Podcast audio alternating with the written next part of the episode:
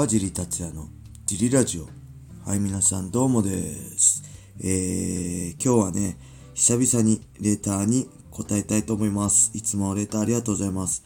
えー、収録もね、何本かストックがあるんですけど、えー、ギターをね、いただいたので、そちらから、えー、お答えしたいと思います。えー、あ、そういえばね、この、堀口、ね、ペティス・ベラトールの、ジリラジオね、交わらなかった USC 時代、二人の共通点って、第440回のね、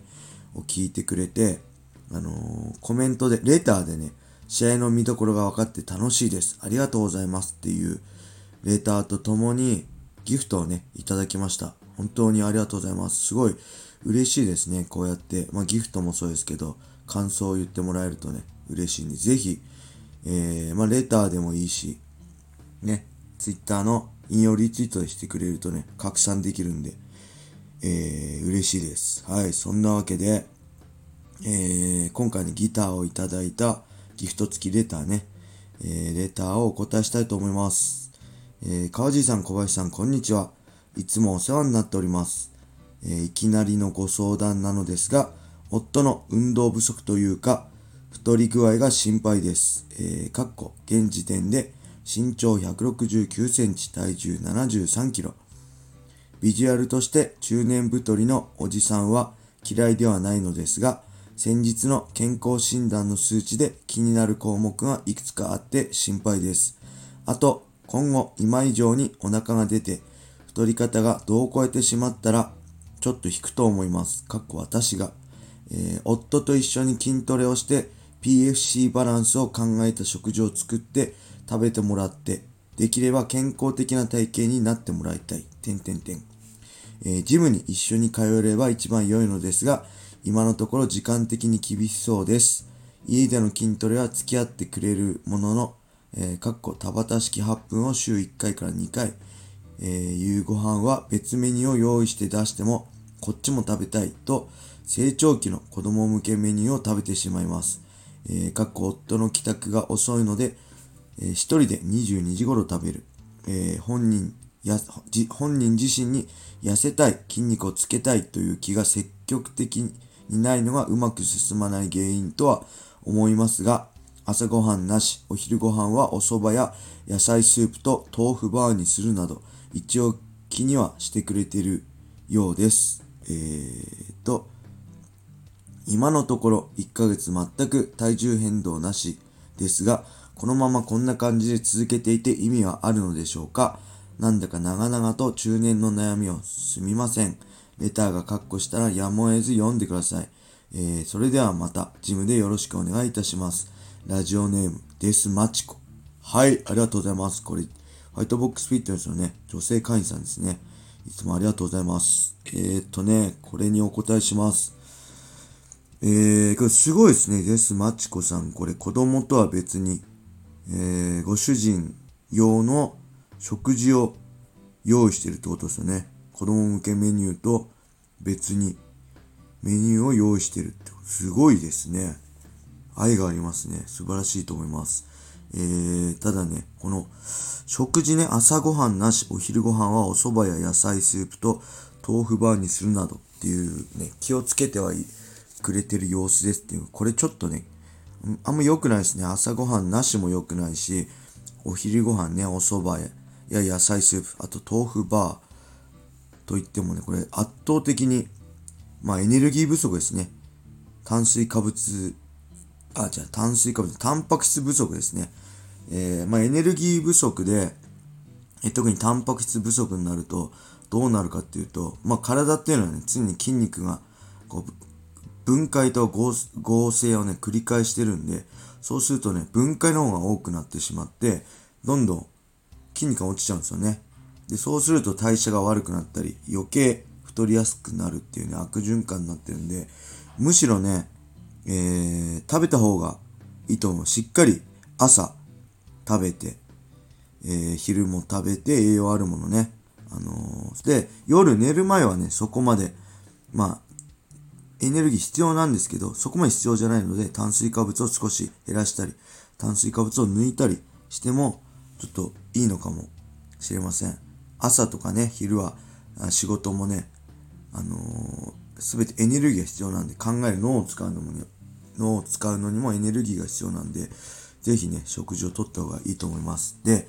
僕がね、あの、どうこういうよりもこれね、僕も最,、えー、最近、えー、先月かな出た本があるんですけど、科学的に正しいダイエット最高の教科書っていうね、えー、安野拓正さんって方が出した本があるんで、それをね、ちょっと軽く引用しますね。えー、これまでのね、一般的なダイエットっていうのは、まあ、食事を減らして摂取するね、エネルギー、カロリーを制限する。まあ、えー、カロリー制限ダイエットですね。例えば炭水化物を減らす低炭水化物ダイエットだったり、脂質を減らす低脂質ダイエット。ただね、最近、近年ダイエットに関する考えが変わってきたそうです。それは、量を減らすより質を考慮しようってことですね。えー、炭水化物を減らす低炭水化物ダイエットや脂質を減らす低脂質ダイエットなどね、こう主栄養素の量を減らすのではなく、主栄養素の質に気をつけるってことです。ー、まあエネルギーのね、摂取量を減らすカロリー制限ダイエットなんかね、大きなストレスがあってね、やっぱりね、続けるのがね、大変なんですよね。あのー、やっててもリバウンドしちゃったりね。はい。そうではなく、あのー、良質な栄養素を含む食品であれば、好きなだけ摂取しても、結果的にエネルギー摂取量を減らすことができるという新しいダイエットの手法ですね。えー、これにはね、まず、まあよくね、言われるんですけど、最近聞く言葉だと思うんですけど、痩せる炭水化物と太る炭水化物があります。まあ炭水化物っていうのは糖質とね、食物繊維の総称を言いますね。えー、で、痩せる炭水化物とは、まあ、炭水化物に含まれるその食物繊維の量で決まるそうです。えー、食物繊維の多い、痩せる炭水化物を摂取することで満腹感を得やすく、えー、自然とエネルギー摂取量の減少につながると。えー、まあ食物繊維の多いね、炭水化物取ると、よくやっぱ食物繊維硬いんで、噛む量、咀嚼の量だって噛む量が増えて、えー、満腹感が増えて、結果として、え、その食べる量が減る。イコールエネルギーの摂取量が減少するってことでしょうね。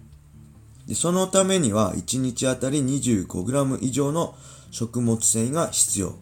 で、これ 20g 未満だと効果はないそうですね。はい。えー、そういうわけで食物繊維を多く含む炭水化物を食事メニューに取り入れる。量を減らすんじゃなくて、炭水化物の量を減らすんじゃなく、炭水化物の質を変えるって、内容を変えるってことですね。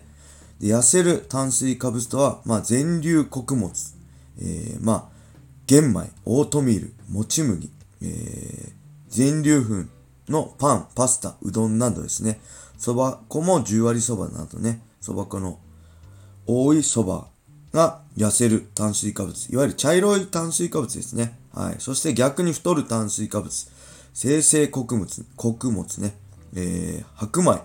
小麦と粉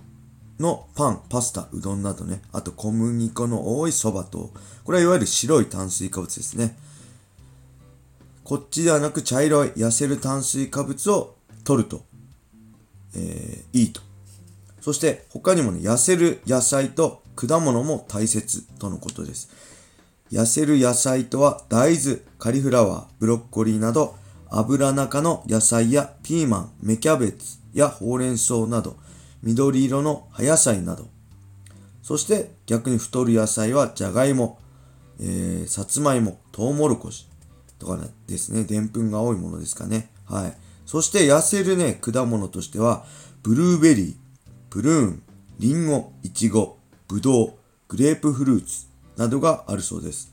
で、果物には太る要素は太る効果は認められないってことで、果物は、まあ、食べるのをおすすめしますけど、特にこのブルーベリー、プルーン、リンゴ、イチゴ、ブドウ、グレープフルーツはおすすめとのことです。で他にもね、脂質、脂質ってね、炭水化物と一緒で、あのー、ね、ダイエットの敵だって見られがちなんですけど、痩せる脂質もあります。えー、オリーブオイルにエゴマ油、アマニ油に魚、魚の油ですね。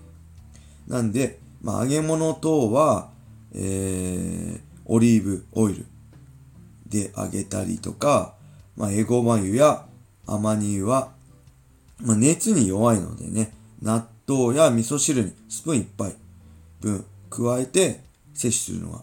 いいらしいですね。あと、魚のもね、いい油なんで、サバとかね、サンマとかありますけど、食べるのをお勧めします。そして逆に太る脂質として、マーガリン、ショートニング、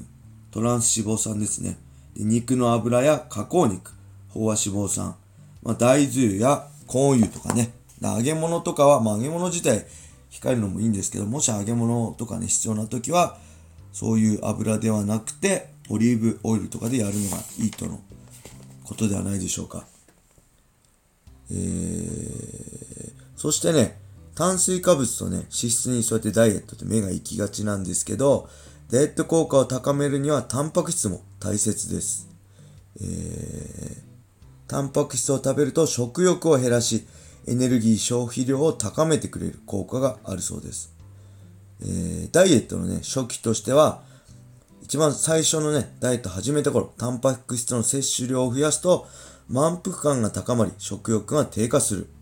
すると、えエネルギーの摂取量を減らす。えー、そエネルギーの摂取量が減ると、まあ、短期間で体重が減る。とのことですね。うん、そしてね、リバウンドにも効果があるそうですね。ダイエット後にリバウンドする人、割合だいたい80%。10人に8人はね、ダイエットしてもリバウンドしちゃうそうです。えー、ね、みんな苦しみますよね。ね、わかりますよね。リバウンドしちゃう経験みんなあると思いますが、まあ、その高タンパク質っていうのは食欲を抑える効果があると。で、甘いものは別腹とかね、こう、思考性、思考職員の食欲ってあると思うんですけど、それを低減させる効果もあるそうです。そしてその中で痩せるタンパク質として白い肉、いわゆる鶏肉ですね。えー、皮なしの鶏肉。えー、そして太るタンパク質としては赤い肉、牛肉、豚肉、馬肉、羊肉ね。だったり加工肉、ソーセージ、ハム、ベーコンなどが太る肉としてあるそうです。まあけど食べちゃいますからね、牛肉、豚肉美味しいからね。あの、脂肪、脂質が少ないとこね。はい。そして、ホエイプロテイン。ホエイプロテインには食欲を抑える効果があるそうです。これはね、長期にわたって取らない。長期っていうのは3ヶ月以上にわたって取り続けると効果があるそうですね。で短期的1週間程度だとあんま意味がないそうです。えー、これはね、ウェイプロテインって言っても僕はバル、僕がおすすめするのはバルクスポーツのね、えビッグウェイっていうのを僕は5キロのいつも取ってます。ミルクココア味かな。はい。で、これを食事の、ホエイプロテインを食事の30分から45分前に摂取するといいらしいです。そうすると食欲を抑えてくれるらしいです。そして、痩せるね、飲み物としても、もうもちろん甘いものはダメなんですけど、緑、まあ、水もそうですけど、緑茶とコーヒーもおすすめだそうです。そして、これね、皆さん大事な痩せるおやつもあるらしいです。えー、おやつってね、大概食べたら太っちゃう。ケーキとかね、甘いもの太っちゃうって言うんですけど、痩せるおやつもあるらしいですね。これがナッツですね。えー、まあ、無塩がいいでしょうね。えー、これは食べても太らない。空腹感を減らしてくれる健康的なおやつ。え、これはね、食事の代わりではなく、食事にプラスしておやつとして食べても太らないとのことですね。痩せはしないけど、太ることはないとのことです。で、もちろんナッツをね、他の食事の代わりとして食べると、体脂肪が減る可能性もあるそうです。えー、だからナッツはね、他にもね、健康増進の効果もあってね、いろいろすごいいいおやつらしいです。で、25から 30g 程度がおすすめ。ほどほどにってことですね。あまりにも食べ過ぎたら、もう何でもそうなんですけど、食べ過ぎ、取り過ぎは良くないってことですね。他にもね、ヨーグルトとか、まあ、砂糖不使用のドライフルーツなんかも、えー、いいみたいですね。うん。果物ももちろんいいみたいです。ただの果物食べるのをおやつにはいいみたいですね。で、まずね、大事なのは、まあこういう格闘技フィットネスジムをね、経営しててなんですけど、まず大事なのは食事の管理ですね。食事の管理から始めましょう。とのことです。これ頑張りすぎるといきなり食事もやって運動もして全てを完璧にって頑張りすぎちゃうと続かないし、うん。あのー、ね、挫折しちゃうんで、ダイエットの初期は食事の管理のみで十分だそうです。で、そこでリバウンドを防ぎたいなら運動を取り入れることをお勧めするとのこと。えー、で、ダイエットを続けていくうちにね、皆さんも経験あると思うんですけど、同じ食事とかね、してても、あの、体重減りにくくなる時ありますよね。それは、あの、脂肪減ってることをね、感知した脳が脂肪を減らさないようにって、生理学的反応で、あの食欲を増加させちゃうみたいですね。そしてエネルギー消費量も減少しちゃうみたいです。これ昔ね、ほら、あの昔のすごい何千年も前のね、時、飢餓状態の時になるべく脂肪を蓄えるように人間の体はできてるんで、そういう反応が起こっちゃうんで、えー、この反応に抗うために必要なのは運動とのことで、まあ、まずね、運動すると食欲が減ります。で、えー、継続的な運動は食欲のリズムを正常化させるとのことですね。食欲のリズムが不規則化すると、まあ、食後のね、満腹感が十分に得られないで、間食とかはね、してしまうらしいです。はい。そして、あ、ずいぶん長くなっちゃいましたね。10分じゃ終わりません。これ全部聞いてくれたら嬉しいです。えーと、そして、運動は筋肉を増やし、エネルギーの消費量の減少を抑えてくれる。運動はね、筋肉が増えるんで、そうやって体がエネルギーの減少を抑えなきゃっていうのを抑えてくれるとのことですね。で、やっぱりね、食事管理プラス運動が長期的な体重あ体重の減少を促すとのことです。で、リバウンド防止としては、まあ、筋トレ、ウェイトトレーニング、プラス有酸素運動が効果的とで、やっぱりね、ここでジムの宣伝になっちゃいますけど、キックとかね、キックボクシングとかの全身運動とかね、あのー、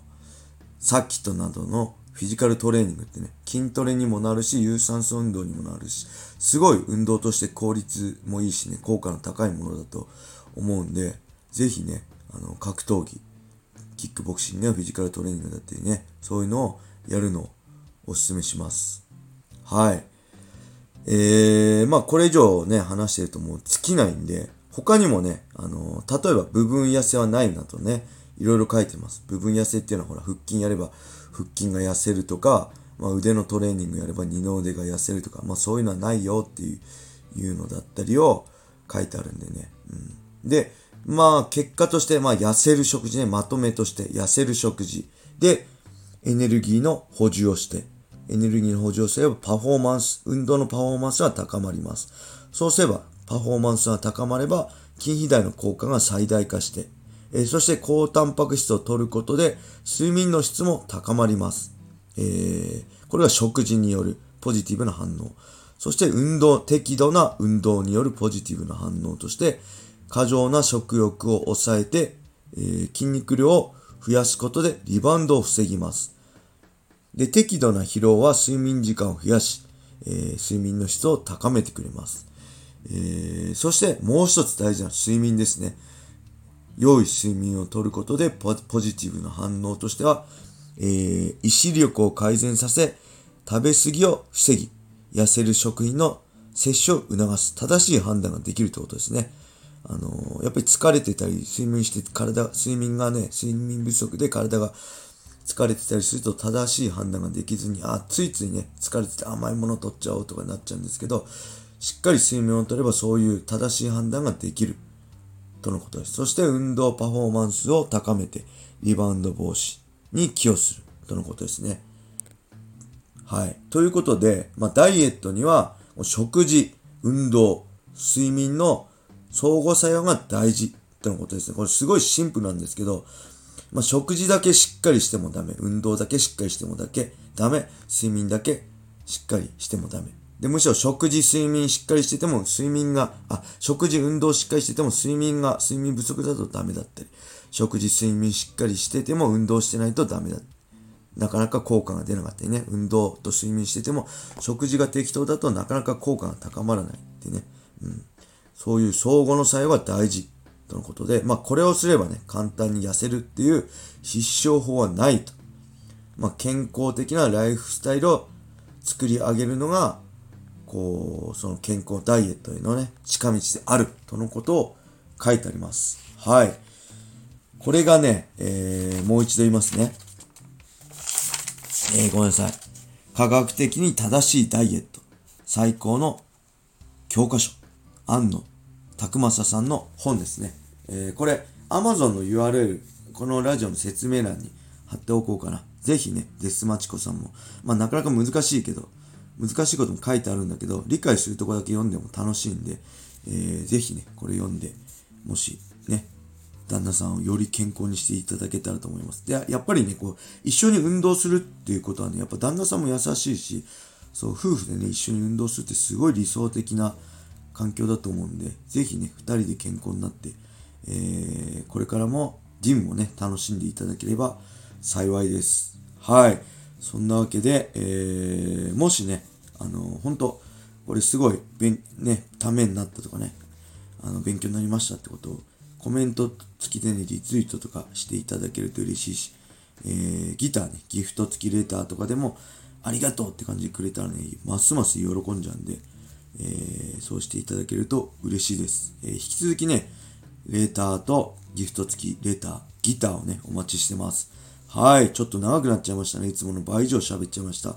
えー、すいません。長くてね、あのー、今日はこんな感じで終わりにしたいと思います。皆様、良い一日を。まったねー。